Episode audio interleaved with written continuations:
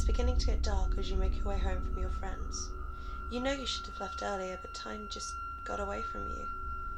There's evening mist rolling in as you pedal your bike along the road, and there's a familiar chill in the air that promises a frost later. But you're not bothered. You're making good time on the quiet road. Then, suddenly, your bike jerks as if someone had grabbed it, pulling you towards the verge. You fight for control, trying to keep your bike on the road. You look down. A pair of large, hairy hands grasp your bike handles, and with one last pull, your bike hits the verge, throwing you from it. This wasn't supposed to happen.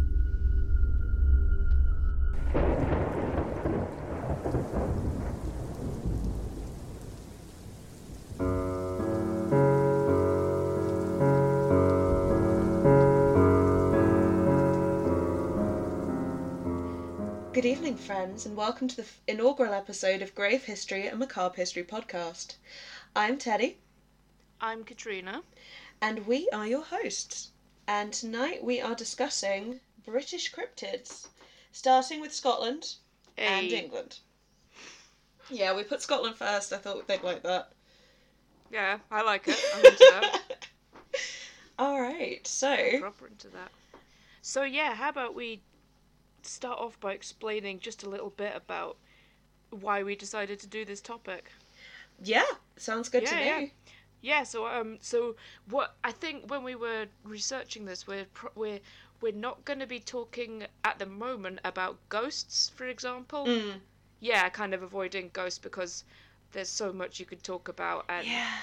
yeah, yeah, I wanted to focus a bit more on the kind of cryptid angle. Mm, and also, ghosts have kind of been talked to death. Like everyone Yeah, I mean, I think- I think- ghosts. Yeah, I mean, I, I think we can. We're, we're definitely gonna go there. Oh, we're gonna go there. Oh, we will definitely go there. We We're will gonna there get with bells on it. but um, but yeah, we wanted to start off with you know, uh, not ghosts, not murders. Um, and I don't know about you. My criteria for what I was picking, because I'm gonna be doing Scotland, Mm. obviously. um, uh, was like trying to find stuff that was maybe a bit more unusual, a bit more, maybe lesser known, yeah, like a bit off the beaten track. bit off the beaten track. Yeah. That makes sense. Uh, and there's so much out there, though. Oh my god, this it is really is. this is just like a whistle stop tour of some Mm. of our, fa- and it's quite personal, like personal favorites. Oh, you know? absolutely. I was just Yeah. like, what names make me the kind of happiest? What make me like kind of smile? I was just kind of going for the spookiest things, to be honest. That's like, fair. I mean, there are some like um, I'm not going to talk about uh, the Loch Ness monster, for example, Mm. um, mainly because I think everyone knows about about her, much Yeah. as we love her. Um, She's a good lady. oh, she's lovely. I love her. Um, and um, I wasn't going to talk about Selkies either, even though they're also really cool. I love Babes. Selkies, but they're yeah, I know, right? They're not uh, they're not spooky. They're kind of I don't know. They've got a real Joanna Newsom vibe going on, Yeah. uh, which I which I'm well into. a bit Florence and the Machine. Yeah, that's yeah, also good shout, bit Stevie Nicks. Mhm. Um, which is which is lovely. I'm into that, but sometimes you just wanna, you just you just wanna feel them chills on the back of your on the back of your knees. Yeah, and I'm I'm always here for that. I'm Yeah. always here for that. I'm gonna turn us down just a tiny bit. Okay. Because I'm just looking at my uh, my microphone and I think I'm pitching. So, you know what? But let's maybe I- since we, I mean, we had a little peek of, of British cryptids or English cryptids, sorry, Yeah. in the the intro there. Obviously, a Yes. little bit of good old hairy hands, who we will be discussing later. I love the length. hairy hands so much. They were like they were like my baby's first like ghost story. When I Yeah. was like nine or, or so. Um, no, oh my there's god! they scared the shit out of me. Yeah, first I can that. imagine. Yeah. Do you know my first baby's first ghost story was a story about um, a house where people had been buried under the floor and like their faces started appearing in the kitchen floor. That was the the Belmez house in Spain. Yeah, that's that was in the that was in the same book where I had the hairy hands. Ah, Yeah. there we go. So you know, and a ton of other stuff like the Bell Witch, which is quite a good one. Yeah. The Winchester Mystery House. Mhm, mhm. Um, but the thing is, we're mostly here to look at Britain, of course. Mm, Much as we love our across the pond yeah. spooks. Much as we Um, love a good uh, foot. it- much as we love our big our big feet Yes. and our our our chupacabras and Um, our Oh, what's the other one? Uh, jackalopes. jacket. Oh yes, I like those. yes. I like those. And No. um, As much as we Uh, love them, we are here tonight to discuss yes. Specifically British cryptids, not yeah. Goat Bay. Um, he's been Goat he, he's got enough attention. he everyone loves Goat Bay. Mm. I think in that case we should start with uh, with your first offering. with my first offering. Mm. Okay. So, uh, oh, I just wanted to quickly say before I got going. Um, so sources that I've used tonight. Um, is I've used three books called Scottish Myths and Le- Legends by Judy Hamilton. Very Another nice. one called Thank you Supernatural Scotland by Lily Seafield. Mhm. Although these two seem to have interchangeable paragraphs, so I don't know if I mean they're published by the same house, so I don't know if it's like the pseudonym for the author or whatever. But If you know, maybe they're the same book. I don't think they're the same book. I think I would have noticed, Yeah. but I've noticed le- more obvious things, or Mm. I've not noticed more. You know what I mean? Uh, and then I've read A Companion to the Folklore, Myths and Customs of Britain by Mark Alexander. Um, plus, I use the websites orkneyjar.com, uh, skeptoid.com, and britishparanormal.co.uk. nice. Just um, yeah, because it's uh, it's good to cite your sources, obviously. Mm. Um, I'm yeah, not going to be saying what sources I used. Uh, fair enough. Because it's mostly Wikipedia. That's fair. That's fa- that's fine. yeah, and um, and ag- and again, if you're interested in this stuff, I totally recommend looking it up because there is stuff. Uh, we can't quite talk about everything. Mm. Um, there's gonna be some. Yeah, there's gonna be some stuff we're missing out, or there might even be some stuff you disagree with, or you, hey, that's not that's not true. Um, but yeah, no, we, we're gonna do the best we can to give you the actual facts. Although Yeah. obviously that gets dicey when you're talking about cryptids. Yeah, cryptids as a thing tend to be kind of uh, with the facts, you know. Yeah. Obviously, you have some facts, you have people's testimonies, Yeah, I mean, Um, you've, you've got what people wrote down a long Yeah, time ago. Yeah, but people are liars, whether they mean to be or not. are liars sometimes. Did you like how I said that? yes. Uh, Right. okay. Tell me about Scottish cryptids. Okay, I've got my first guy here, my first boy, and he's coming all the way in from the Orkney Islands. Ooh. So right up at northernmost Scotland. I have not been to the Orkney Islands. I've heard very nice things. Um, but yeah, the the culture there is known as Orcadian. Ah, that sounds really fancy. It does, doesn't it? I actually didn't know that before I started Yeah. reading this. Sounds kind Um, of um, Dungeons and Dragons. Well, actually, we kind so uh, this particular cryptid Uh-huh. Uh, it's called now.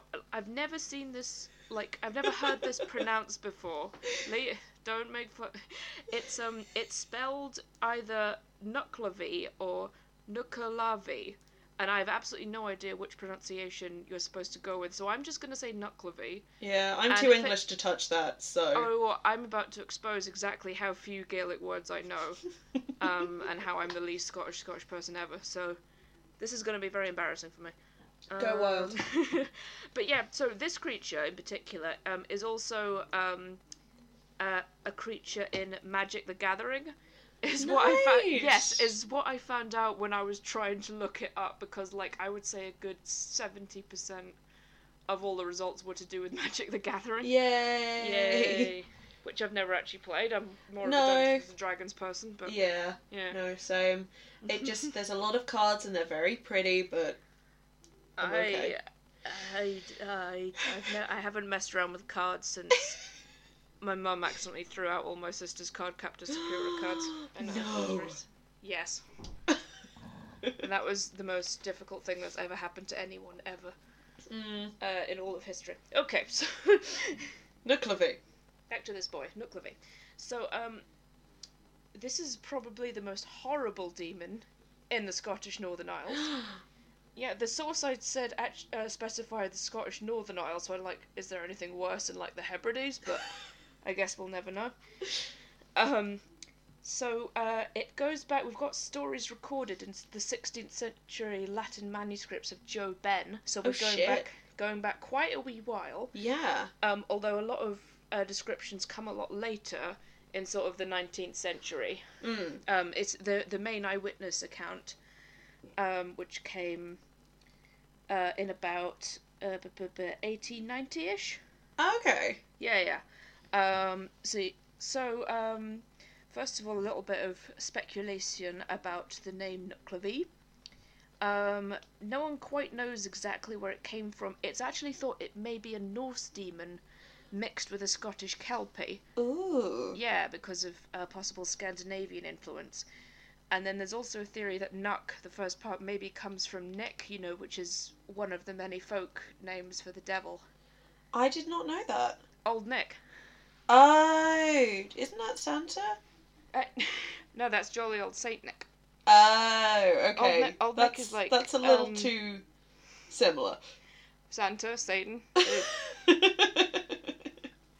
No, it's like in um, uh, what is it? The Imaginarium of Doctor Parnassus. Um, uh, the devil's called Old Nick, and he's he's Ah, pla- okay. Mr. Mr. Nick, and he's played by Tom Waits, which is perfect casting. it is perfect casting. Absolutely perfect.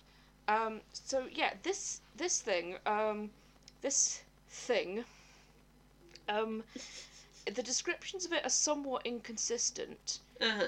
hmm Um, basically, it's actually a sea creature, but no one really knows what it looks like when it's in the sea Ah. Because all of the sightings have been on land. Now, um, the legend surrounding this thing is that in the summer months it's confined in the sea by a spirit called the Mither of the Sea, and she is an Orcadian ocean spirit. And the the, I the myth, her. I love her already too. And the the myth around her is a bit like a kind of um, seasonal myth, you know, like Hades and Persephone or whatever Mm. um, in that she uh, fights every spring. She fights the evil sea spirits, and she keeps the waters calm over summer. But then she gets overpowered by them again come autumn. Ah, Um, so I that- see. I That see. is when the Nuckelavee uh, comes out of the depths. Um, yeah, and islanders terri- were terrified of him. Would not speak his name without saying a prayer. Hmm. Uh, he was often seen near beaches, but never came ashore if it was raining. Um, interestingly, he also he can't cross fresh water. Oh, he's a bit Um, of a a kind of a Davy Jones type. Yeah, I mean it's kind of like um, uh, you know Tam o' Shanter.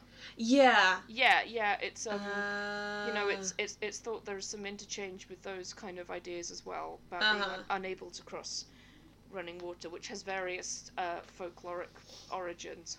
Oh yeah, there's lots of stuff in in like magic as well about Mm.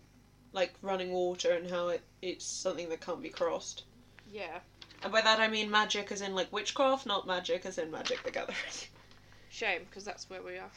Oh. Um, but yeah, so um, so there's a his most famous description came in a book called Orkney Folklore Sea Myths by Walter Traill Dennison, Mhm. which was published in 1891. Um, an islander known only as Tammas claimed to have survived an encounter with this creature. This is the only first-hand account, Ooh. and get a load of this guy. Um, I'm so- ready. so what it is is um, it's a centaur type creature. I'm But what it. it is is it's a horse, Uh-huh. a man's torso protruding from the from its back. Oh. Ma- man's torso doesn't have any legs, um, but it has long arms that drag along the ground. Oh, that's horrible. Oh, it gets worse. Um, the human head is three feet in diameter and is is said to roll and flop around. I know. This sounds like something from Monster Factory. Oh, there's more.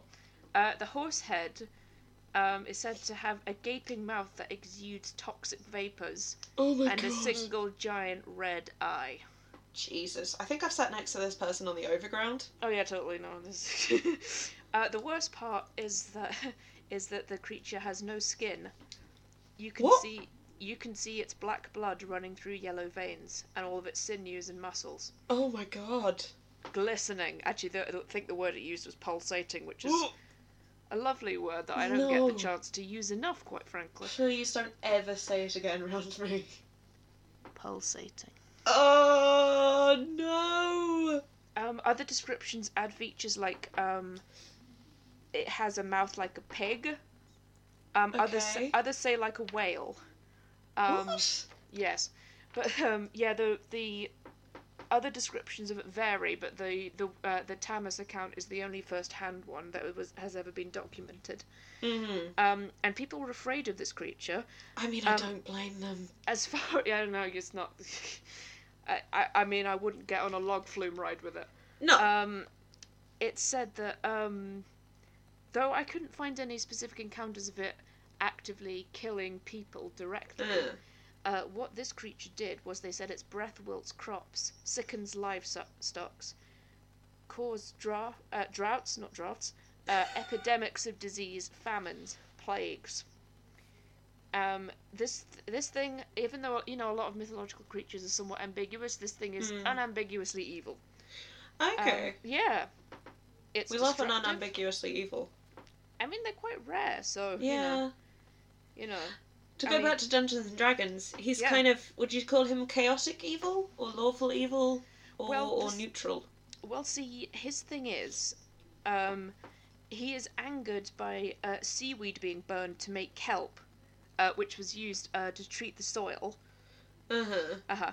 Um, and it's believed that it made him go on an uncontrollable rampage of crop burning, uh, drought causing, plague spreading. Um, and he's said to have killed horses on the Isle of Stronsay um, with a disease that is referred to as mortasheen. Water sheen. Mortasheen. Oh, mortar. Yes, and I looked up mortasheen, Uh-huh. um, and according to the Scottish National Dictionary, it means literally death of the spine. Once attested, oh in a, God.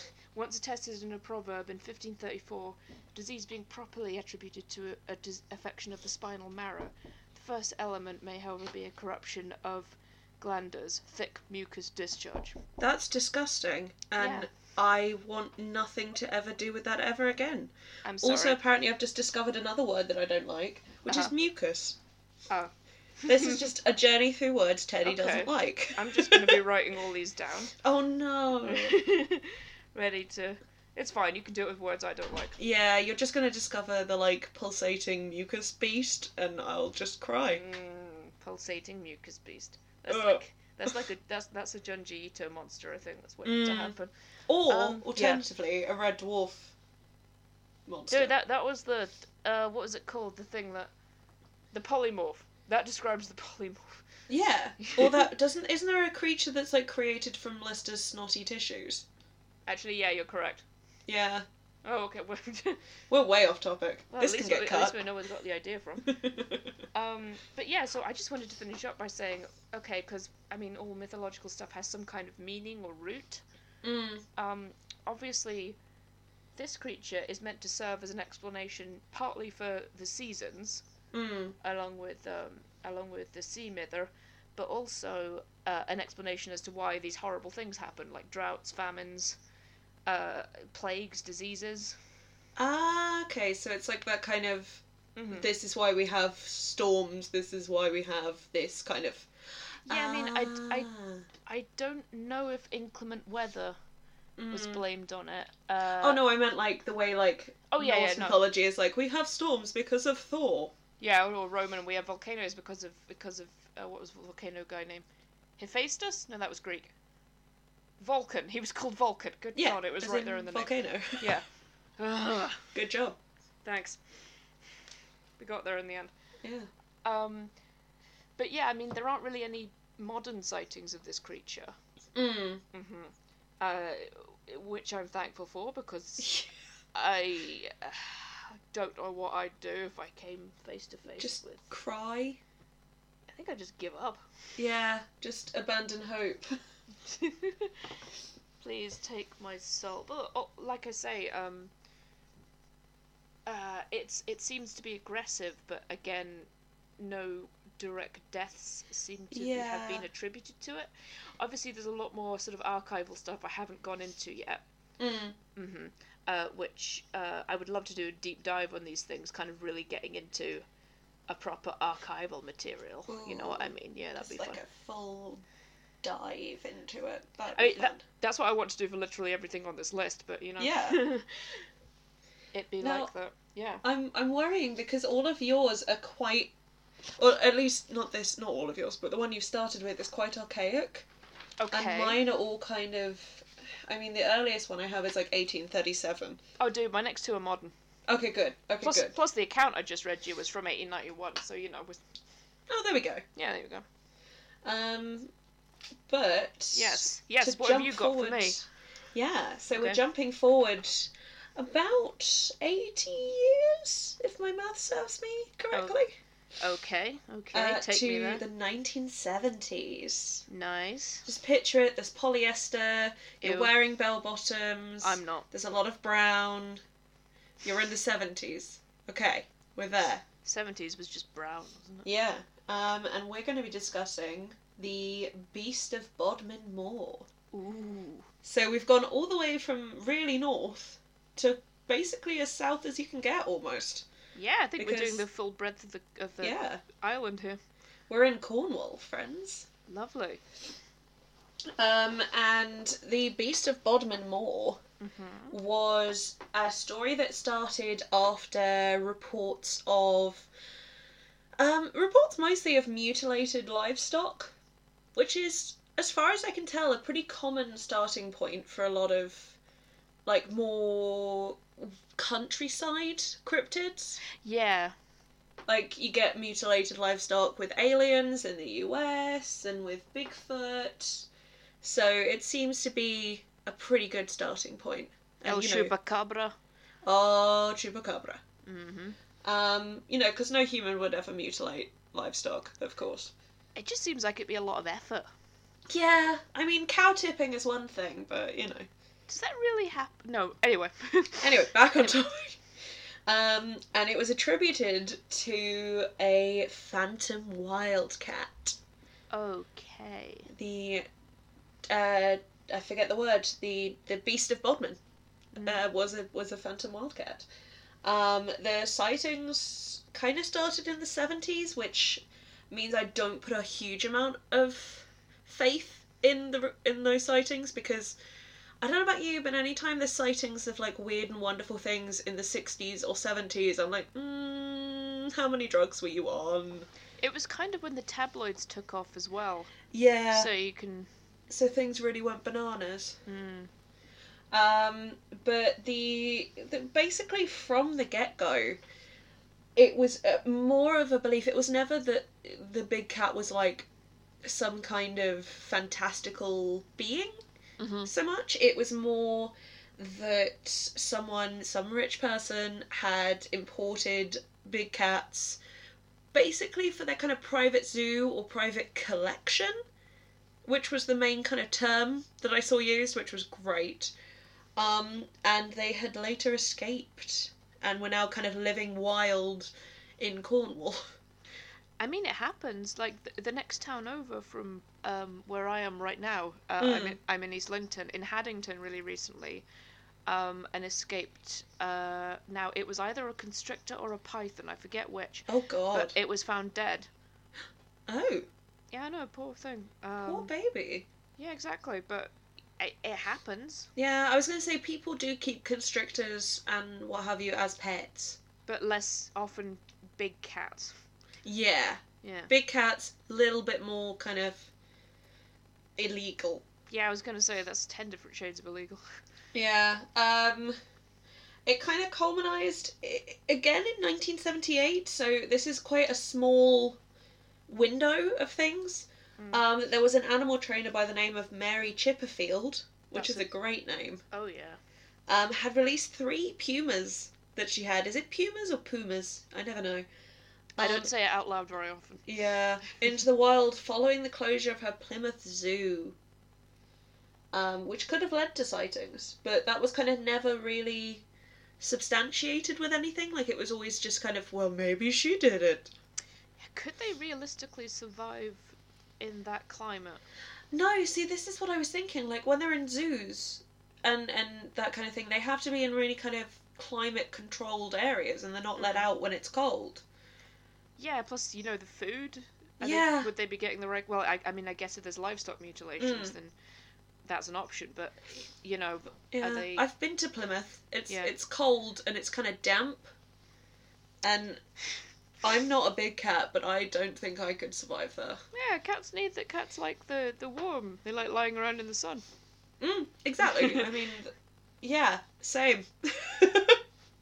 Um, and then after the, the, the claims in the 70s, sightings kind of continued. Um, right up until the 90s, actually. How long do Um, big cats live? Um, you know, I don't know. Hmm. But I'm assuming it's a lot less time when they're in Cornwall. That would Yeah. be my, my theory. Um, but the sightings got so regular and so kind of, um, like backed up by people, Mm. um, that they actually conducted an official investigation, um, in 95.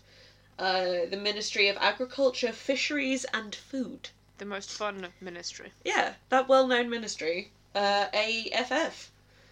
Um, they found no verifiable evidence of exotic felines loose anywhere in Britain. At all. Which is fun because there's kind of alien big cat spottings or phantom big cat spottings kind of all over all of the British Isles, really. So, what are some of the explanations that one might give? Um, well, I remember in Essex they had a whole thing of there's a lion loose in Colchester, and it was like a cat. It was just a big How like house cat, big? Yeah, I was. How big was this like cat? a what are those really big fluffy ones? Ah, but Maine. Coon? I, I've seen a Maine Coon. I don't think I'd mistake it for a lion unless I, I was very small. Listen, I don't think you fully understand how thick people in Essex are, and I can say that because I live there. Um, but you you guys have one up up in Scotland. You've Oh. got the beast of of Buchan, Buchan. Uh, uh, I believe it's Buchan. That's another. Yeah. That's another. See, I, I so rarely say what these words out Mhm. loud. I'm, I'm just, Just uh, kind of looking at them like I don't know. I would I would say Buchan because on Yeah. account of like Buchanan, but Yeah. uh, roast Um, me if I'm wrong. Yeah, uh, but for those not in the know, uh, the Buchan area is up near Aberdeen, Aberdeenshire, hmm um, and that's that's another phantom big cat spotting. Um, but sightings also appear from the Northern Highlands all the way to the border with England, dating back to about the 30s. So it's pretty prevalent. I mean, Highland cats are pretty big. Mm, As so um, maybe maybe yeah. that's an easier explanation. I guess, but you, you still probably wouldn't mistake one for a, a, a, a big big cat. I, d- you Unless- know, I don't think a lot of people have actually seen, at this point at least. Like everyone can go to London Zoo now or Colchester Zoo now and Yeah, if see. you if you if you're prepared to sell your car, it's so Yeah. um, but after the government investigation, uh, about less than a week actually after the investigation, a, a young boy found the skull of a big cat by the River Fowey. Um, the skull measured about 10 centimetres Oh, or 4 inches for our uh, imperial friends uh, long, and the skull had prominent canines like a leopard. So that seems like pretty substantial evidence that there is big cats. Four inches. Yeah, That it's not like- the biggest, That sounds but like a regular cat skull. no, I think they're a bit. I I've- think they're. I've never actually measured a cat skull. Actually, I would like to clarify I, that. I can tell. Mm. um, but the Natural History skulls, Museum. Never a cat. No. The Natural History Museum in London uh, verified that it was a leopard, excitingly, but uh, that the leopard had not died in England Oh, um, and was in fact imported as part of a rug. what? Oh, Yeah, like a leopard skin rug. I they sometimes kept the skulls in for for like, uh, for like shape oh yeah. rather than creating like a mold like you normally do with taxidermy. They decided Yes, to just keep Just a skull keep in. the actual, you know, just in case Yeah. gonna crack it open at some point. to- Um. which someone must have done if the skull ended up. Yeah. You'd think. That's cool. Um, Mm. my Mhm. my dad used to work as like an investigations officer for the RSPB, Oh. and he kind of like worked with um you know, bird poisonings, egg smuggling, that kind of thing. But you know, it's all in the same kind of trade, kind of this trading of like exotic animal parts. Yeah. Yeah, it's a. Uh, they used to have a display about it in the Museum of Scotland actually, but I think it's gone. Yeah, which is Oh. a shame. Yeah. Boo. yeah. I've realised as well. I have not actually described the uh, the Bodmin Oh. beast. Well, please do. It's described as panther-like, Mm-hmm. so big and black. You know, um, anywhere from three to five feet long. Mm-hmm. So definitely bigger than a house cat. Um, and with white or yellow eyes. So it just sounds like a panther. Yeah, essentially. Hmm. Um, and then in '98, a video appeared. We've reached prime cryptid territory. Excellent. There are blurry videos. I um, oh we oh I we love a blurry video hmm when we're cryptid hunting. we in the Cryptozoological Society love Dude, I want I want video. all photos of me to just be blurry and Yeah. taken from a great distance. Yeah. I'd be happy that way. Um, the video though appeared to show a three foot long black animal. Uh-huh. Uh, it was shown to the curator of Newquay Zoo, who described it as the best evidence yet.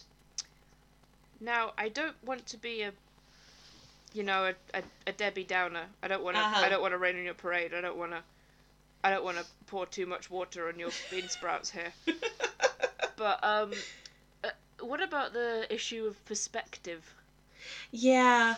Is there anything to kind of measure the size of this cat against? Or did the person who filmed it just went, it was three foot long, I saw it? Yeah, because I mean, obviously you're quite good at you can you, the human eye is quite good at judging depth and distance, but Yeah. you can be tricked. And Yeah. uh, where was the photo taken? Was it on a on a moor or? Uh, I think Do so, you have yeah. It was in kind of. Cornwall? I I've never been to Cornwall. I don't know anything. I think it was just like a kind of large grassy area. Uh, next to I mean, they have the moors in Devon, tin so mines. I've I've seen Poldark. yeah, It there must be grassy areas fine. for him to romp through. yeah, but I uh, mm, I just feel I should like add yeah I just the feel like curator of sorry, no I was going to say I feel like perspective on that could be tricked pretty easily. yeah, for you know when you're looking at something that's just a larger version of a, a, a common household animal. hmm Yeah.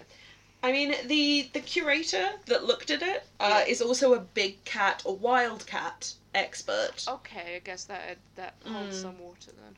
It gives a little bit more credence, but also big cats and little cats kind of can act really similar. They do act very similar. So I don't know. Maybe If it was maybe like it's not. if they claimed they'd seen like a three foot spider, I'd be impressed Yeah, but a and, three and foot cat. terrified. That's mm, that could just be a house cat. Mm. Right. A pretty we one, yeah. shall we move back up north? Back up north, okay. Well, this time, ah, sorry, I'm stretching my legs.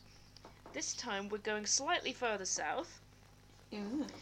we find ourselves in the Cairngorm Mountains, uh, which is a national park which is the biggest in Britain, actually. Huh. Yes, I didn't know that. I've been. Now, uh, the main mountain we're talking about, Ben Macdui, is the largest mountain in the Cairngorms. I haven't actually been up it. Mm. I my dad has, I think. Okay. Uh, um, but it's forty-two, uh, four thousand two hundred ninety-five feet high. Right. Yes. Uh, to give you kind of an idea of the topography, um, it's very vast. It's very cold in a lot of places. Some places have snow patches all year round. Goodness. Um, it's very sort of, it's quite barren, chilling, windswept. We've got so gra- perfect horror Yes. territory. well, basically, it's got grass and rocks and scree. What is scree? It's it's like rocky kind of um uh patches on a mountainside. Ah, okay. Mm, yeah. Um. At, yeah. At the very top of the. At the very top of the mountain, um, it's so high up in the mist. It's just kind of this, uh, vast pebbly area with just, usually surrounded by mist. Ooh. Queen Victoria actually uh, climbed the mountain in 18, 1859 I was going to say I had to be fairly early on. to give you a visual. I don't know. Maybe she was carried up by servants. I've absolutely no idea. I'm just saying Um, it wasn't when she was as round as she was tall. It was, I uh, I've I, my uh, my Queen Victoria timeline is not good. All I know is that she died in 1901. so Um, basically, the further away from 1901 it was, the more likely it is. Well, yeah.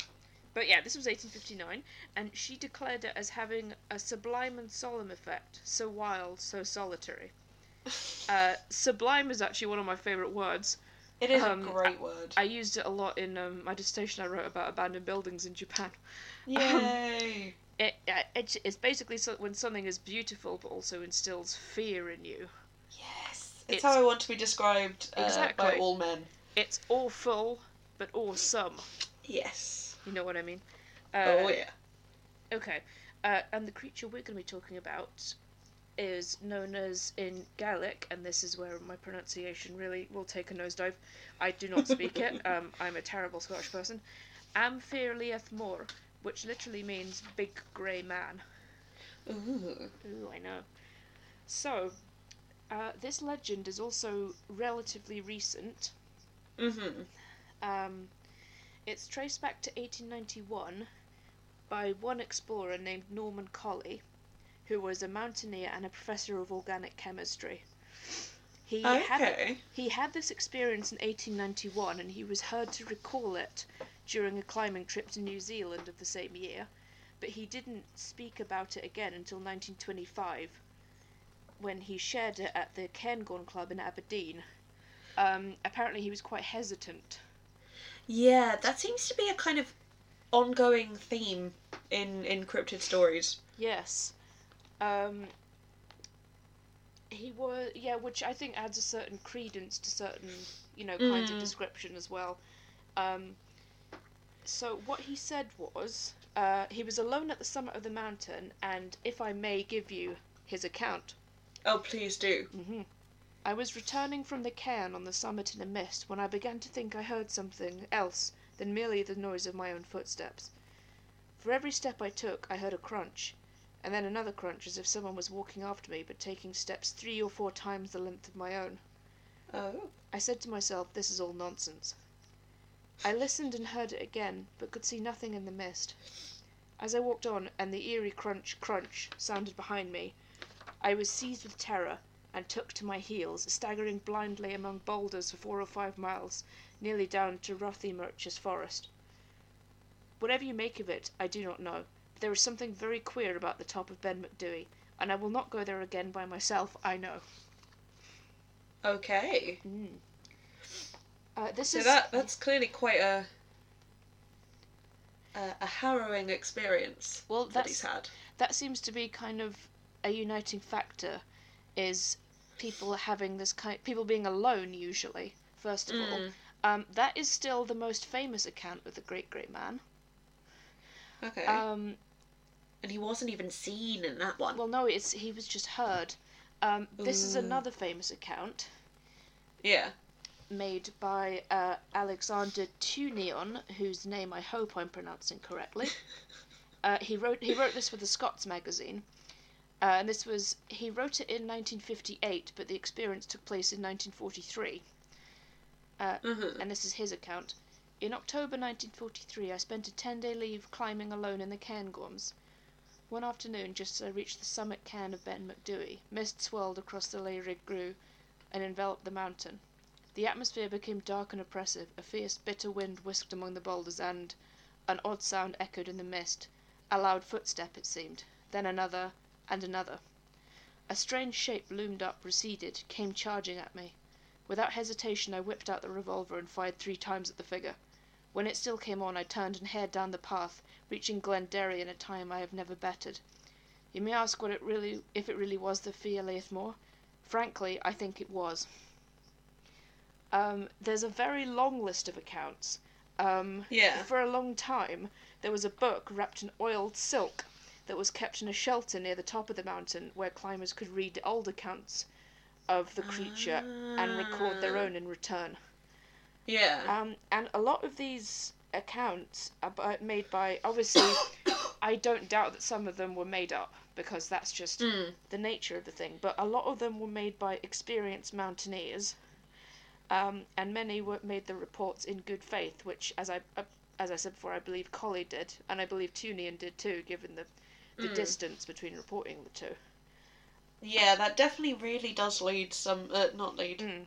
give some kind of credence to the like the truth of the story. Because if it was like, oh, I'm gonna make up this thing, you would kind of tell it immediately. Yeah, I mean, plus a- lot of them are pretty anticlimactic. Um, they Yeah. they they give the visual, the, a brief visual.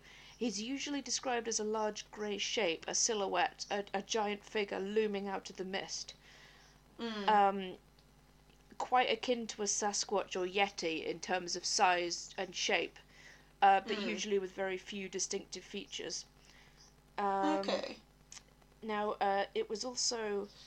Uh, there was another account by a Captain Sir Hugh Rankin. Oh, that's I don't know how one name. becomes a Captain Sir, but I hope I'm on the right path. he claims to have met um, the, the the man uh, and spoken with him twice. Uh, I love this Captain Sir. oh, it gets weirder. Um, I'm sure it does. Now, uh, Captain Sir Hugh Rankin was a was a practicing Buddhist, and he claimed that uh, the Great Grey Man was a bodhisattva, which, uh, Right. for those of us not down with our enlightened terminology, um, a bod- Me. yeah, a bodhisattva is one who in Buddhism reaches enlightenment, but instead of sort of passing over the threshold into nirvana, so to speak, turns around and returns their enlightenment to other people. They become a teach a teacher, so to speak. Ah, Yes. I see. I'm, I am understanding. Yes. So in in his account, that would mean the creature was benevolent, but all other accounts um, associate the Great Grey Man with a terrible feeling of dread. Um, Mm. Most have described feelings of depression and fear, anxiety, uh, even leading up to th- thoughts of suicide and of a compulsion to jump off the mountain. Oh God. Yeah. Which is, I mean, a- a lot of sources talk about, you know, the psychological effects of being on your own. Mm. And also high altitude, High- one would expect. Yeah, I, don't, I don't know enough about physiology to comment on No, that really. either.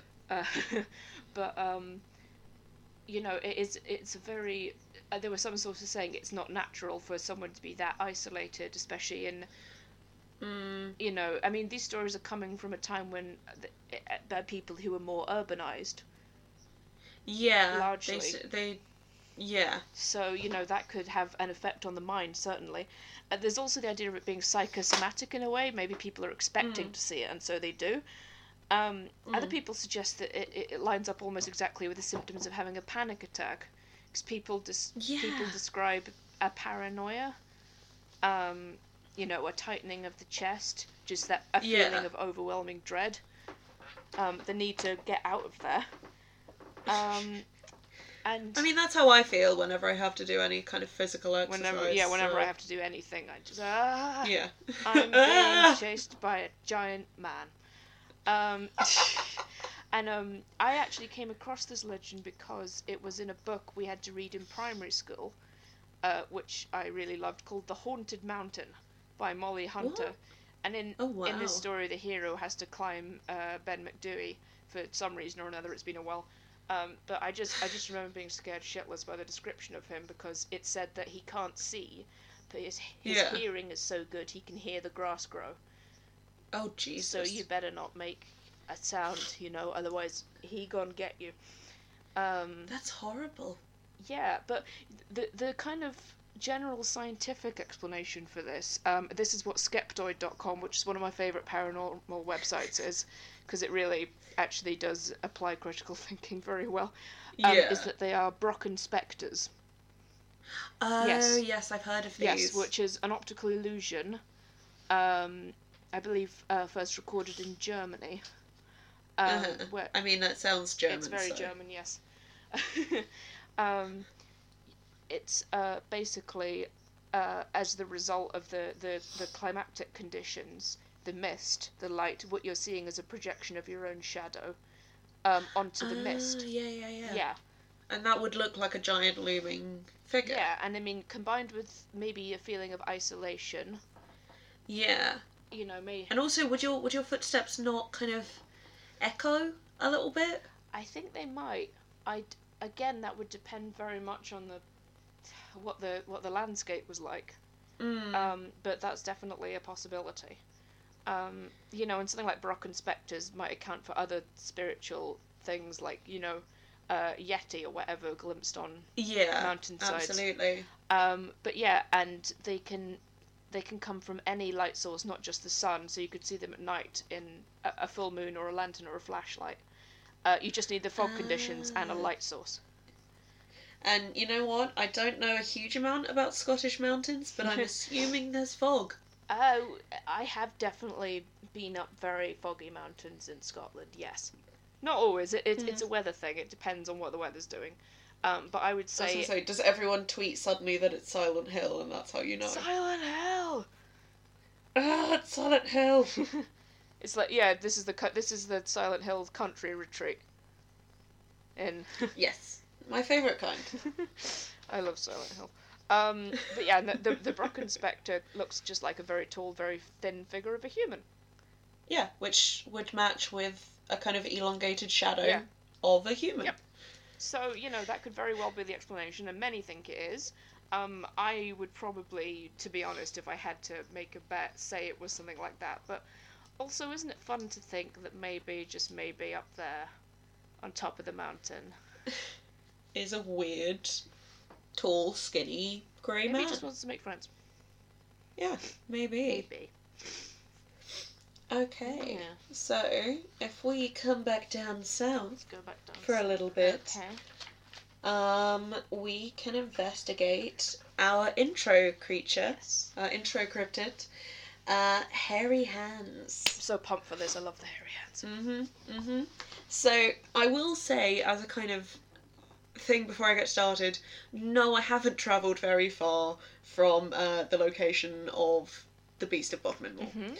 I'm staying in the kind of southerly regions. I'm staying nearby. We're now in Dartmoor, Lovely. uh, which for anyone who hasn't been, just is creepy. It's very creepy. Like it's it's your kind of stereotypical spooky moor. Mm. You know, like the kind that appears in a gothic horror. It's great. Yeah. Um, but hairy hands, in summary, is a pair of disembodied hands, sometimes described as hairy, sometimes just as hands, um, that appear kind of suddenly and grab the steering wheel or handlebars if you're on a bike and force the the victim, the unwitting victim, off the road. Uh, in some cases, the hands aren't even visible. Mhm. They're they're just invisible force pulling you off the road. Yes. Um, victims often report that their car or bike suddenly jolts or, or, or swerves violently Yes. and tries to steer them off the road, which is terrifying. That is terrifying. Even even like inside the car. Ooh. Yeah. Ugh, no. Um, this this story kind of dates back. It's not the oldest one I have. That's my last one. Um, but this one dates back to 1910. Okay. Uh, that's when the first recorded uh, reporting of it is. Um, I don't actually have that report, sadly. Um, but in case you want to create your own reporting, uh, apparently the road is the B3212. So you're welcome. Um, you're going to go straight there next time you're in Yes. England. can you drive? No, No, neither can I. but Let's just take some pedal bikes. I, I can fun. I can ride a bike. I can. Yeah, it'll be fun. I haven't done it in I just ages, wanna- but apparently you never forget how to do it. I just want to so. soar down the road yelling, "Oh no! It would be a terrible shame if someone were to seize the handlebars." Oh, I just got no. you this image of you like with no feet on the pedals, That's how I ride just a like bike. If only. If Yeah. I'm, I'm really hoping no one comes and gets me right now. um. So all victims from the first sighting uh, up to the early 1920s survived. Uh, they either managed to regain control or um, uh, or just not get seriously injured in the you know the ensuing crash. Um, but starting with uh, an, an event in June of 1921, um, there was actually a death. Yes. Uh, yeah. So uh, this was Dr. E. H. Helby, Great who name. was a medical officer for Dartmoor Prison. Great job. Uh, was killed when he lost control of his Not motorcycle. so great death. Yeah. Uh, he did actually have two young girls with him in uh, in the sidecar of his motorbike. Uh, they were the daughters of the prison governor, As you do. um, but they both survived, which is good. You know, I'd prefer not to have child death in the story. um, several weeks after Dr. Helby's death, there was another incident. Uh, no deaths this time, but injuries. Uh, when a coach driver lost control of the, I assume the coach that he was driving, Mm. uh, injuring several passengers. Um, there was also uh, an incident in 1921 still, but in August, um, of an army captain, perhaps Captain Sir, uh, Cap. reported that a pair of invisible hands had taken hold of him and forced his motorcycle off the road. Did he see the hands? No, they were invisible. Uh, but that story got picked up by the newspapers in London and kind of went nationwide, and that's how the kind of story of hairy hands became a full blown thing. Captain Sir Hugh Rankin's not really having a, a good century, No, is he? he's a, he's a bad time. Um, I know. I remember you mentioned that one of your books is called Supernatural Scotland. Yes. Uh, we have a book here called Supernatural Dartmoor, Nice. um, which tells some of those stories as well. Um, upsettingly, this is very upsetting. Like when I read this, I had a moment of just kind of, nope, just no.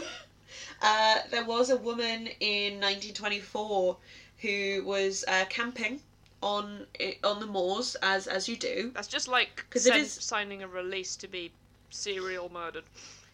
Yeah, exactly. Don't go camping on moors. You Don't will go die. camping, period. all watched crime dramas. Yeah, I mean, I go. Camping. I don't go camping. I don't do camping.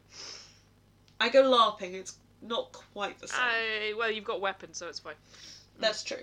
I'll smack them over the head with a foam sword. It'll all be fine.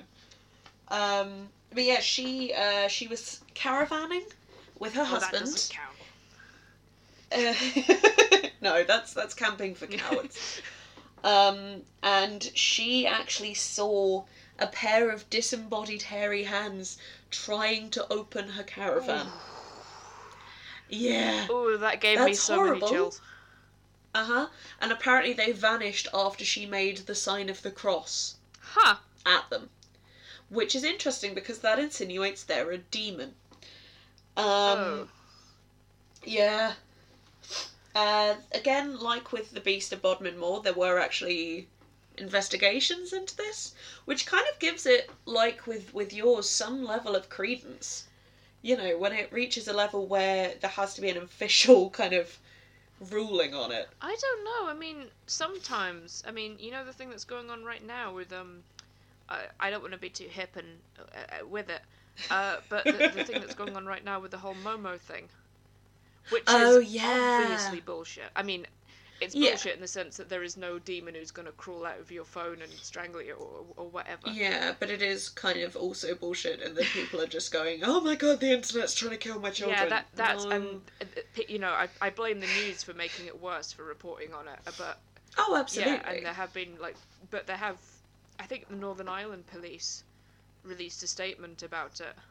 Um, oh, yeah, I didn't know yeah, that. and um, it, it it is about protecting your children online, obviously, but uh, I don't know, or even like The picture does upset me every time I see I it. I don't like that. that. The first time I saw it, it was like five a.m. and I op- I couldn't sleep and I opened my phone. I was like, oh, watch some YouTube and. Uh, I don't Um, like- okay, Sorry. so in that vein, maybe it doesn't make it that official, but you know what? We'll just go. well, I mean, it's it it means there was enough kind of surrounding it means it. there was enough surrounding it. There was some substance to it, perhaps. I mean, even with something like the Momo case, there is the possibility Yeah. of you know paedophiles or whatever using the Yeah, or that it's stealing your kind exactly. of data. Yeah. So you know that that does suggest that yeah. But basically, uh, interestingly, the the official investigation actually ruled that the road was just not very good. Mm. Like the, the the surface of the road um, was actually kind of degrading, and was making it dangerous, and that was what was causing the accident. Yeah. Welcome to Britain. Yeah. Oh yeah. Um, and locals like the local skepticism was that people from not round here um, were driving too fast down roads they didn't know. Yeah, I mean that's just country driving in general, really, isn't it? Yeah. People drive like maniacs on the. Oh, absolutely. And I think if you combine the two of those, you do get a kind of reasonable explanation. Do you think we have a kind of Bermuda Triangle effect where a relatively high volume of traffic results in more accidents, hence the kind of idea that something supernatural is Mm. afoot in a particular area? Yeah, no, absolutely. And I think as like with the with the Bermuda Triangle, I think there is also a sort of thing of people focus on times when it actually went horrible rather than the kind of times where it was fine, even though that outnumbers the times where it went horrible. Yeah, I mean it's the same with accentuating the negative. Like how people think serial killers are common Mm, when they're mm, not. I agree. But um, I mean, I find the visual side, the the particulars of the reports are very interesting. The visual sightings and the people claim they could feel. Yeah. Even if it was invisible, they like felt that there were hands. That that's very interesting. I think. It is also a little bit kind of Patrick Swayze and Ghost. Mhm. My love. Just you're there and you're driving, and then ghostly hands come down and cover yours, except you're not making pottery, you're gonna and it's die. The dreamy Patrick Swayze, and he looks at you and he says, "Join me." No, just no disrespect Oh, to God. Patrick Swayze, R.I.P. no. Okay, so I think before we move on Yes. to our last stories, I think I need a refill. Oh, okay. I don't know about yeah, you. No, no, I'm good. So we'll we'll be back in just a Back in moment. just a moo.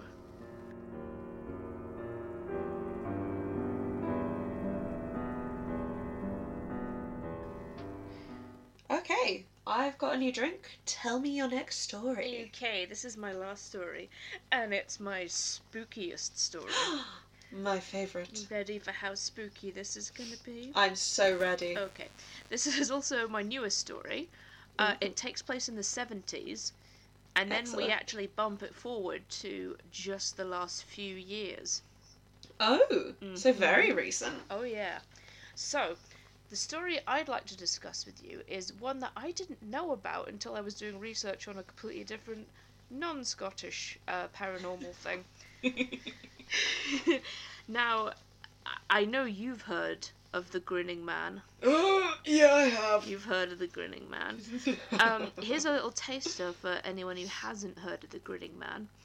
So, uh, this is a cryptid that's usually thought of as American. Back in uh, 1970, an author named John Keel wrote his book Strange Creatures from Time and Space. Uh, and he published accounts of some very strange encounters with a very peculiar creature. Stop giggling at me. so much. No, I'm like fake crying. You just because if, if you laugh, you'll be crying. Yeah. So uh, there were two accounts that are usually seen as the kind of um, uh, patient zero accounts, shall we say?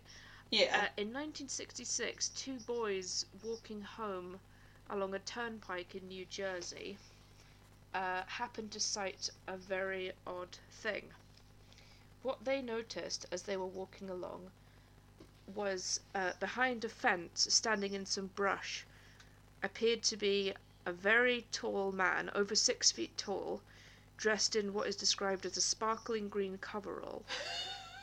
There was a wide black belt around his waist. He had a dark complexion and little round eyes, beady, far apart. Jimmy. this is a look. You ready?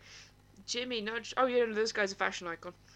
Actually, Yeah. when they say green suit, I just picture um uh, uh, what's his name, Rik Mayall in uh, Drop Dead Fred, and I'm not. Oh my god. I'm not. I'm not scared anymore, quite frankly. Um, but yeah, so um, they looked around, and the figure behind the fence pivoted, looked right at them, and grinned a big old grin. Oh no. Which is the last thing you want to see late at night behind a fence, quite frankly. Um, the same night, Keel also reported um, several UFO sightings throughout New Jersey. oh. Yeah, uh, by civilians and police officers. Um, but a more seminal encounter would occur in uh, just about three weeks later by a man Mhm. named Woodrow Wilson Derenberger. You can't just laugh at people's names. I can when the surname is Burger. Darren Derenberger. Derenberger. Yeah. I'm so sorry. You apologise.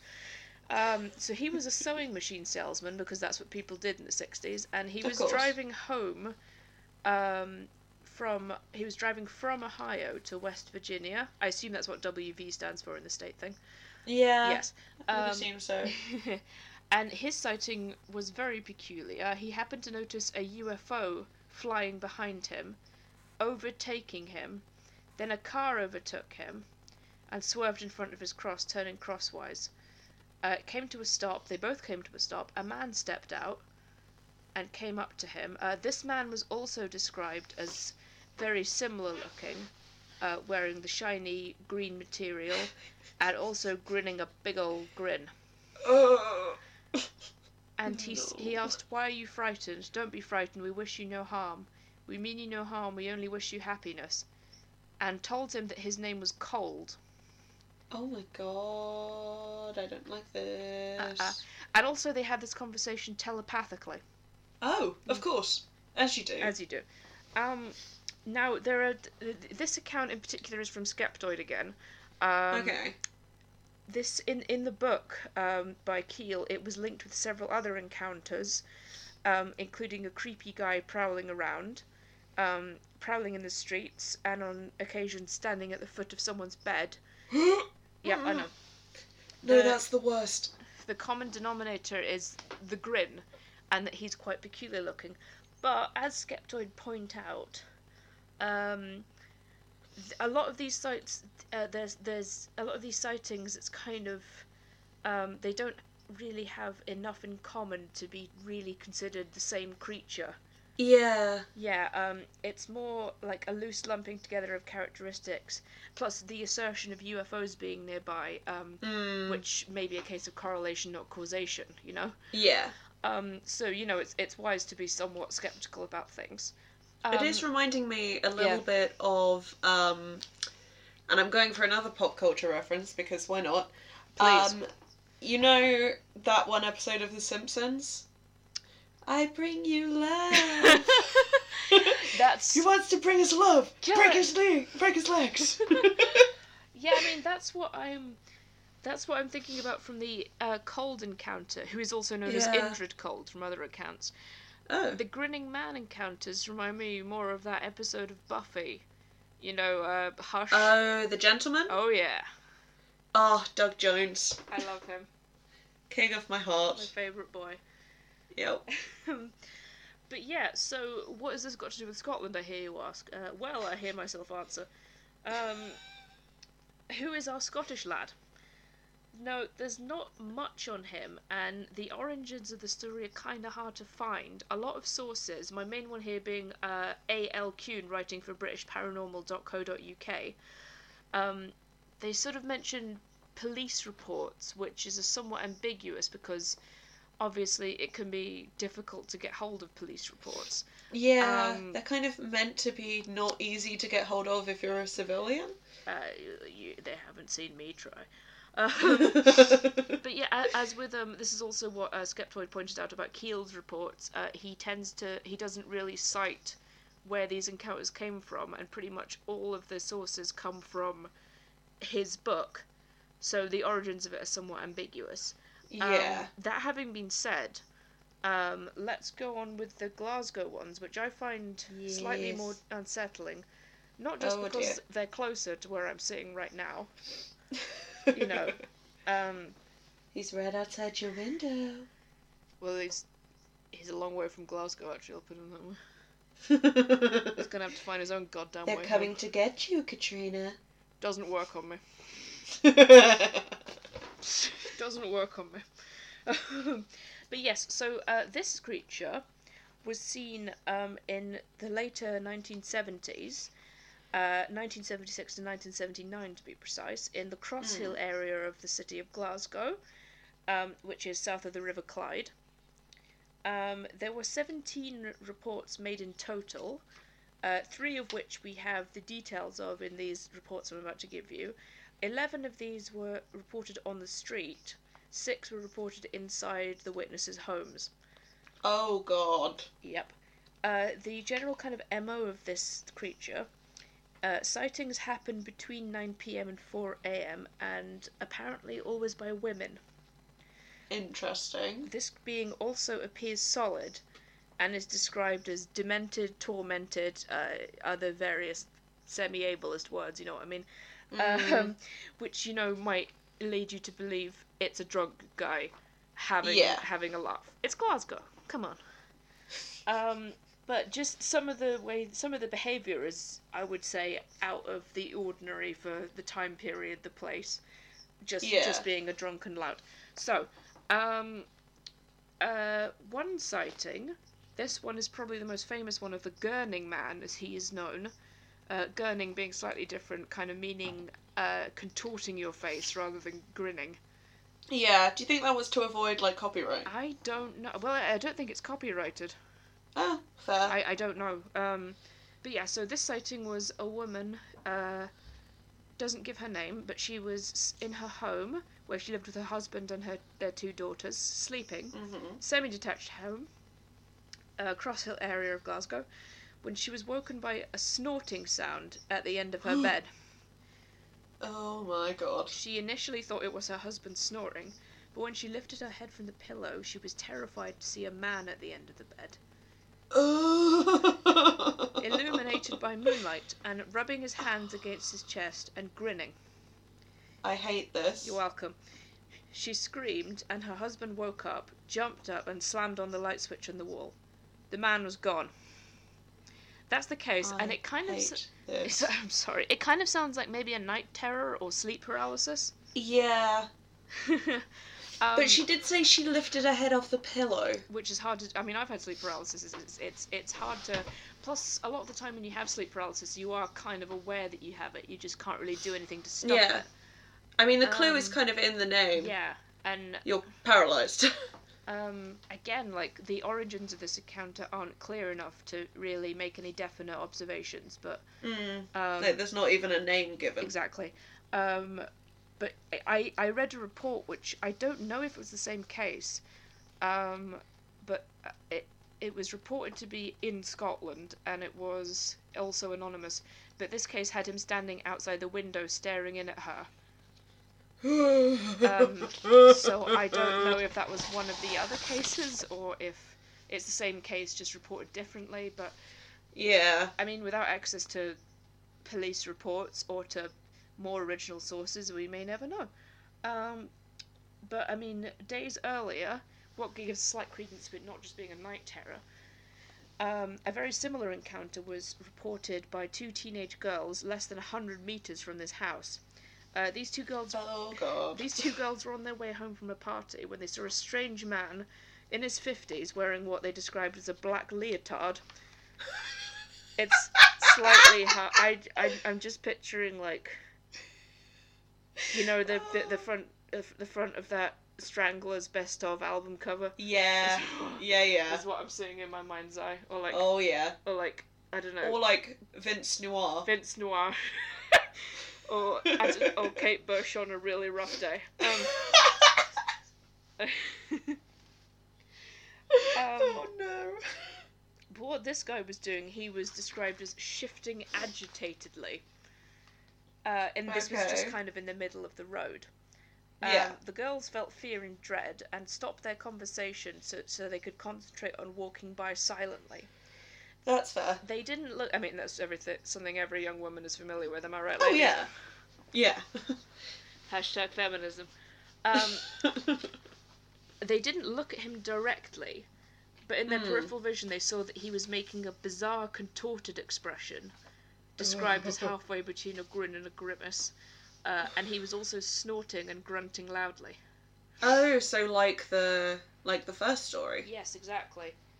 Um, and again, it's the black leotard that really throws me off Yeah. because if he was just a drunk dude, Mm, Then- you wouldn't unless it was a guy who'd escaped from like a hen, not a hen do, a stag do. escaped from one. escaped. I'd- He's run wild. To be fair, you'd have to hold me involuntarily to attend either a stag or a, a stag or a hen do. Come on, stag or a hen do. How many ciders have you had? I'm losing my goddamn mind. It's all going so well. Um, but uh, yeah, um, so they started to run, understandably, yeah, um, away from this monster, this creature. they're being chased by Kate Bush. It's normal. But when they glanced back, they noticed he'd entirely vanished. Um, Their testimony said that this was they didn't think this was possible to happen Mm. so quickly because there was no cover or hiding place on the road. Oh, that's fair. A third very similar report saw an elderly woman in the same rough area of town putting milk bottles out for collection.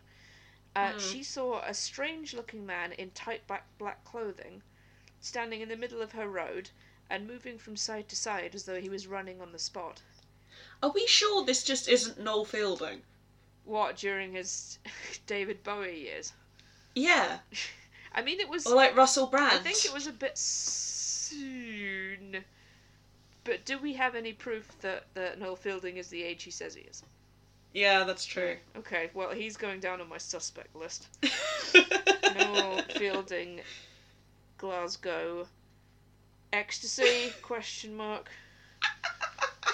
Okay, Cocaine? Question mark. cocaine. Um, but yeah, very similarly, uh, in the blink of an eye, he too was gone. Oh. Mm.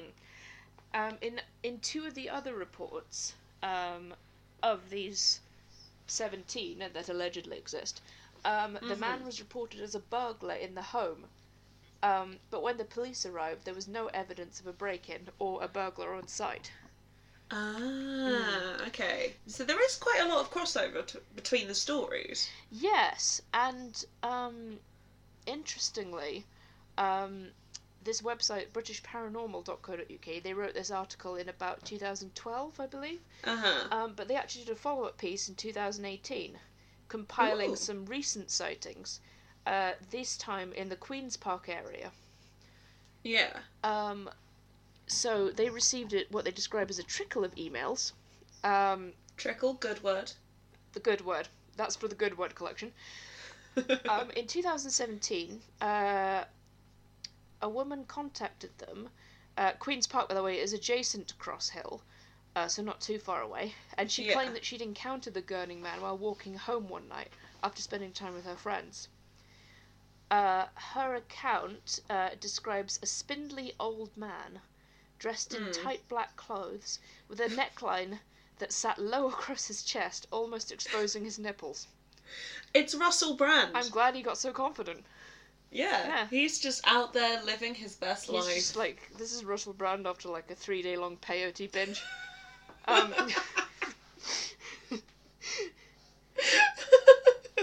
uh, he was also standing in the road, uh, but this time between a car, a parked car and a van. Um, Mhm. So she only noticed him when she was walking along the pavement and was within feet of him. She said he was probably aged between 70 and 90, and as soon as she laid her eyes on him, his face shifted into a terrifying expression. He started flapping his arms while snorting and groaning loudly. Uh, the author says that uh, initially this, respo- this report was dismissed, you know, because it can so easily be a copycat. But then Yeah. a second uh, sighting was reported some weeks later, this time by a group of teenage girls. Um, who was, it says they were sitting in the park enjoying some beverages, which I love because it's an ambiguous sentence. Uh, yeah. I'm sure it was We know what beverages they were. age were. appropriate beverages. yes. It was Irn-Bru. Yeah. With vodka. Delicious. Um, when yes, when a member of them noticed some unusual movement behind the trees, she alerted her friends, who quickly cut to silence and focused their attention on the spot in question. Unable to discern what was causing the disturbance, one of the party decided to shine their mobile phone torch towards the area. To their Good idea. to their horror, the light fell upon the contorted and twisted face of a gurning man. He stood, jittering and muttering, rubbing his hands against his chest in a maniacal fashion. They got out of there pretty quickly. yeah, that's sensible. Uh, and again, a lot of the mannerisms are quite consistent with maybe a prowler.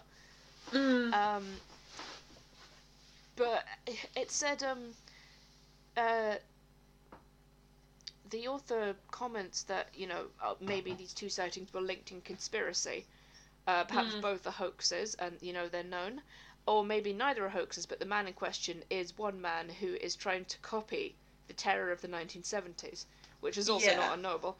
Um, also, but finishes by saying that the two emails were sent from different IP addresses um, Mhm. and the level of conviction and description in the messages um, was pretty convincing.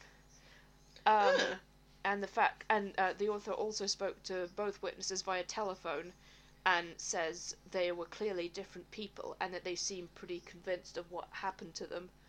So, Yeah. is it possible that he is back? Because if that's the case, it would suggest a he's moved, Mm. um, and B, he was described as being oldish in the seventies, around around fifty ish. So forty years on, he could he'd be what ninety? Yeah. Yeah. So Which is the age he's being described at. well, yeah. I mean, is it the same person but older? It could Something more supernatural. be. Either way, it's it's definitely more unusual than your average because we've all encountered a creepy drunk guy in the street. yeah, But- but, I've never encre- en- encountered that kind of creepy guy in the street. Yeah, the kind of oh shit, I think I might actually die by Yeah. by ghost tonight. Mm. Um, but yeah, I just thought it was interesting that apparently he's made a comeback, Yeah, he's making a comeback album. Yeah. He's all good. and also kind of the description of him standing at the foot of people's beds and prowling in urban areas does tie Yeah. does tie into some of the American ones that were kind Yeah. of dismissed by Skeptoid earlier. Uh, well, well, not dismissed, but you know, just saying, well, they're not really connected to the UFO sightings. Uh, Mhm. which in turn has connections to you know Indrid Cold's connections to Mothman, that kind of thing. Um, Oh, so is it possible that the being who was seen at the foot of the woman's bed in the states was the same being in Glasgow? The one in the, the one in the states wore a checkered suit, but or a green sparkly suit. I don't think that could that's the same person. Uh, fair. That's just a green sparkly suit guy. Because that story sounds a lot more related to aliens, if that makes sense. Whereas the Mm, other one, the other ones don't seem to have an alien connection. Yeah. No, I get what you mean. Yeah. Um. So obviously, I don't think we're ever gonna know. But Nope. um, I'm glad I'm not in Glasgow right now. Yeah, me too. um, I'm gonna use the link of excellent fashion okay. on our cryptids Ooh. To bring us to our last one of the evening. I love this cryptid so much. Uh, we are in Victorian England, my friends. Specifically, I always am like uh, suburban London. Mm. You always what? I'm always in Victorian England, like emotionally, if not physically. Yeah. Oh, same. Mm. I mean, if anti-vaxxing continues, we will be in Victorian Oh, I'm looking you know, forward to it. times. Yeah. Um, but we are in suburban London, but also a little bit in the Midlands and a little bit in Scotland. Um, but for the sake of this story, I will be focusing on the sightings in London. Um, we are talking about the infamous Spring-Heeled Jack. Not to be confused with Jack the Ripper, which is apparently a thing that happens. Well, I mean, there's this whole idea that maybe Spring Heel Jack inspired Jack the Ripper, but that is a rant I will save for another time. Yeah, where for our Jack the Ripper episodes. Um, but he was described by those who'd seen him, and there are a lot of people who've seen him Mm. uh, between in his kind of active time, which was between about 1837 and 1904, um, as having a terrifying and frightful appearance. Um, that is a direct quote. Uh, with diabolical physion- physiognomy. Physiognomy. Face. Yeah, sure. Uh, Face. clawed hands and eyes like red balls of fire. Um, and here's where the fashion comes in, by the way. He's described as wearing a black cloak, a helmet, and a tight white garment. And he's single, you say? Yes. Yes, he is, ladies. um, a look, really. You know, he's going for like the kind of Freddie Mercury, glittery bodysuit, and I'm into it it. made me think of that film, The Phantom of the Paradise. Yes. Yeah. oh my god, that is very Phantom of the Paradise, Oh. actually. Do you think we should start a drinking game for how many pop culture references we make? I mean, I don't want to die. No, no. Um, some stories mention him having a devil-like appearance, and I'm not sure if that's meant to be like devil, like horrifying, or devil in a kind of Vincent Price kind of way. Uh, You know, with the little like goatee and the moustache. what was the Victorian depic- idea of the devil? Um, often the the like kind of well, mm, it plays a lot into like Victorian uh racism. Ah. Let's be real. Oh, yes. Okay. Um, yeah. Think kind of Gary Oldman in Dracula. I'm always thinking kind of, of Gary thing. Oldman in Dracula. Yeah. Oh, we all are. Um, but he's also often described as having a gentlemanly appearance. But they always say the gen- the devil looks like a gentleman. So This is being played by two- Tom Waits in um in in Yes. Imaginarium of Dr. Parnassus. Then he looks like a wise old hobo. then he looks like Tom Waits. Yeah, that's just Also, that's synonymous. little link there. Yeah, Tom Waits also in Dracula. he was. He played Renfield. hmm I love Tom Waits. Um, but he's also described often as tall and thin, which is a bit of a, a continuing theme. yes, it is, isn't it? Um, mm. And it's sometimes said he could breathe blue and white flames, and that's impressive. Um, at least two people said he spoke comprehensible English. Nice bit of Victorian racism for you there. Um, but no one ever was caught or identified. Hmm. So, you know. And what did this devil do? So, um, he mostly kind of just terrified people. hmm uh, would appear, do some weird stuff, disappear again. Um, but there are two very famous uh, cases Mhm. about him. Uh, there's they're called the Scales case and the Alsop case. Um, and they both happen in the same year and very close to each other actually, Mhm. uh, just over a week apart. Um, s- to start with the Alsop case because alphabetical order. Um, also hers happened first. Jane Alsop is the victim Mhm. in this story. Again, like with yours, it seems to mostly be women Yes. that get uh, attacked, and you know, it's like life. Funny Um, though. yeah. So she reported that she'd opened the door to a man claiming to be from the police. Um, he told her to bring a light because they thought that they had cap- captured uh, Spring-Heeled Jack in the lane.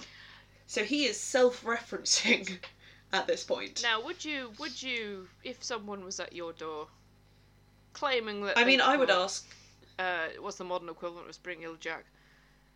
Uh, Momo. uh, no, then I would bolt my door, then I would hammer it shut, then Yeah. I would get a rocket launcher, then I would sit in Mhm. the living room, and I would never sleep again. Yeah. Um, but I, I really enjoy the fact that he's self-referencing. I don't know, it's becoming a bit too meta. Yeah. Um, so she she went and brought him a candle because it's the Victorian era and this is when we bring candles. On little on little Um, plates. Yeah, exactly. Also, I didn't mention this is in 1838. Okay. So pretty early on That is pretty uh, in isn't it? terms of his kind of reign. Um, but yeah, uh, she brought the candle and noticed that the man that she was talking to was wearing a long cloak. Um, and she's now outside the house. She's come out of the house to give this man a candle, which is a terrible idea. Don't ever go out of your house Mm-mm-mm. if something spooky is happening. Unless there's something Um, spooky is happening inside the house, in which case go outside That's the house. true. Yeah. Um, as soon as she handed him the candle, he threw off the cloak in a sort of and it's me Anastasia. Anastasia uh, to present another. Qu- oh, Mhm. perfect. Um, to present, and I quote, a most hideous and frightful appearance. What does that mean? I don't know. Uh, and vomited blue and white flames at her. Casual, you know. How? Um, Jane described him as wearing a large helmet and clothes that resembled a white oilskin, Okay. which is I think where the tight white clothing kind of comes in. Yeah. Um, he caught hold of her and tore at her gown with claws of a metallic substance, to quote. Uh, she screamed for help and ran into the house. Uh, he caught her and tore at her arms and neck um, until she was rescued by her sisters. Wow. So that's our first account. That's pretty full on. Uh, and and that's why you don't answer the door at night or ever. hmm Yeah, but also what I like about that and about the um, the Scales case as well um, is that unlike with, for example, the Gurning Man stories, you have kind of physical proof that something happened. Yes. You've got scratches on her arms, on her neck, her nightdress is torn to shreds. So there's like physical proof that even if it wasn't an actual, you know, spectre, Yeah. something did happen, which makes it a bit more It's more substantial, that's for sure. Mm, absolutely. Um, so the next case uh, happens only eight days later, so he's kind of in the area, you know. What was he doing for eight days? I don't Just know. hanging. Probably terrorizing someone else. Um, so this is the Scales case. This is Lucy Scales and her sister. Um, were returning home after visiting their brother in Limehouse. Where where, did, where Um, did they live? Uh, I don't know. It didn't specifically say, I but it was within walking distance for two young ladies I vaguely to walk alone. I vaguely remember reading somewhere it was Clapham. Yeah, I mean that would make sense. That's kind of within walking distance ish. I mean, they're both south. Yeah. Um, but they mentioned specifically in the account that it was a nice part of Limehouse, like a respectable part. Well, thank God for that. Otherwise, I wouldn't care. Quite frankly. I know. What I know. happened to them? Um, Lucy stated that her and her sister were passing along Green Dragon Street when they saw a figure uh, ahead of them. Uh, just kind of not turned towards them, turned towards the wall, kind of masked in the darkness, Mm. kind of thing. Um, and at this point, Lucy was in front of her sister. Um, and as she came up to the person who wore a large cloak, he s- turned around and spat these blue flames at her. Oh my. So kind of same as the first story. There's blue fire. It's being spat or, or vomited in some description. Mm. Um, but what the fire did was it blinded her. Um, and it actually caused her to collapse and start fitting. Oh my. Um, the brother who was they were still within hearing distance of his house uh, heard screams and um, the between him and the sister they got her home and her sister described the attacker um, as tall thin and gentlemanly in appearance wearing a cloak and carrying um oh, I forget the term like a like a bullseye lantern Oh yes, yes.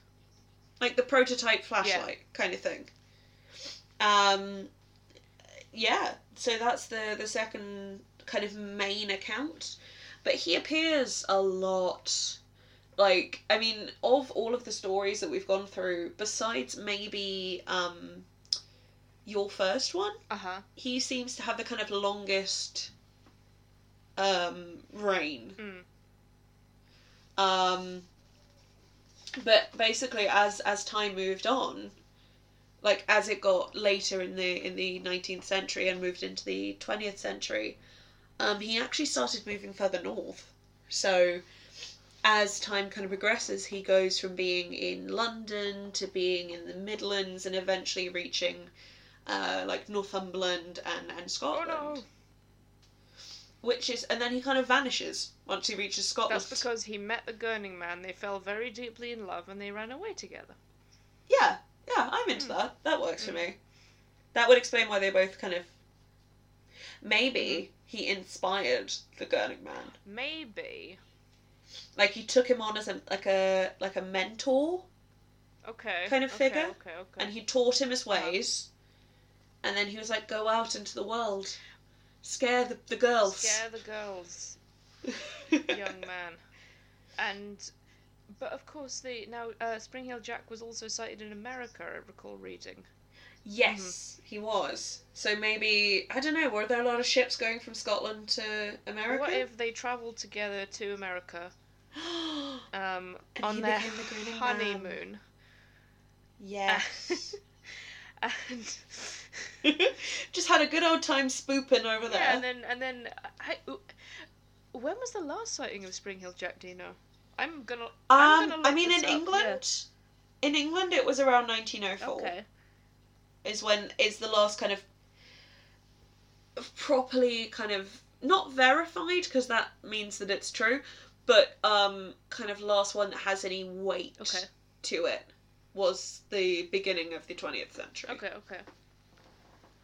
But um, yeah, he uh, he just kind of dropped off the map, though, eh?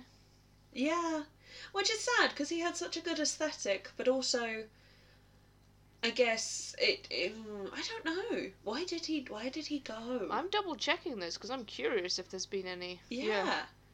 There's- Any more modern sightings? I want to know. Hmm, Well, I'm just clicking open the Wackabadiah article Oh, amazing. because that's where I do all my research. Um, that was the only feedback I got from my dissertation. What is this? Um, uh, music, television, blah blah blah. Uh, okay, well, it's giving things in alphabetical order, which is annoying to me. Ugh, Uh, chronological. The last reports, 1870s, 1873. No, they were later than that. Well, this is bullshit. Yeah. Right. I guess if uh if we find anything else, we can put it on our Facebook yes, page, exactly. Um, which you can uh, follow us yes, at. you can. You can Yeah. at um now what is it at is it is at Grave It's Grave History That's the one? Podcast. Yeah. hmm we, And if we get off our asses, there will also be a Twitter and an Instagram. yes that is going to be happening Mhm. that is going to be happening um yeah I'll be trying to I mean the annoying thing I guess when about being having the audio format is that um sometimes you just want to show a picture of the creepy thing Yeah. uh, so we can post yeah it. Yeah, we can we can post there. pictures Yeah, and we can link the two up as well. So if you post something on Instagram, it'll it'll post. you on... can do that oh Yeah. the the the, It's a brave new the world. 20th century never ceases to amaze me Twenty first. whatever century we're in doesn't matter Don't out yourself, God. What? what? Whatever. Although I think that brings us to the end. Yeah, that's all I had. To, I mean, ah, there's so many. I I've got a list of other cryptids that I kind of wrote about in in Scotland. Like, Hmm. uh, I kind of wanted to talk about the Linton worm. Oh, Uh, a, a classic. not the East Linton worm. I'm in the East Linton, but the Linton. I'm I'm the East Linton worm. I am the cryptid. It's that's just, that's just that's just me slithering to the co-op without makeup on. A rare sighting. Indeed. Uh, it, it's a very common sighting. Um, yeah, plus um, um, I had a ton of other stuff like the Blue Men, uh, not to be confused with Oh. the drumming group. Um, the Blue Man Group. Blue- I'm afraid I blew myself. Ha ha. ha. But um, we've got a big long list of stuff that we want to talk about, um, do. which will include other cryptids. Um, we'll- Yeah. we, we can also have ghosts. Yep. Ghosts. Murders. Uh, true True crime. Uh, terrifyingly terrible uh, Victorian expeditions into the Ooh, wilderness. yes. Uh, some assassinations, disappearances, Yeah. Uh, historical locations. mhm, UFOs, It's all going off. and the fair It's all happening. Yay. Yay. Um, but the next episode that we we have for you Uh-huh. will be uh, part two of British Uh-huh. cryptids. We're not just pretending that Northern Ireland and Wales don't exist. no. no, no. We're not. Uh, we're not doing that. No. Um, so they will be the ones that we cover Mm-hmm. next. And we're going to try and handpick some of the best ones for you. Although again, it's frustrating because so many great legends, and we're we're Oh, just we're right? just doing our, our personal best. Mm. Mm. But you will have to wait for Yes. that on the next episode of Grave History, the Macabre History podcast. Wonderful. Uh, good night. Good night. Sleep tight. Don't let the bed bugs bite. Don't let the Cunning Man bite. Sorry.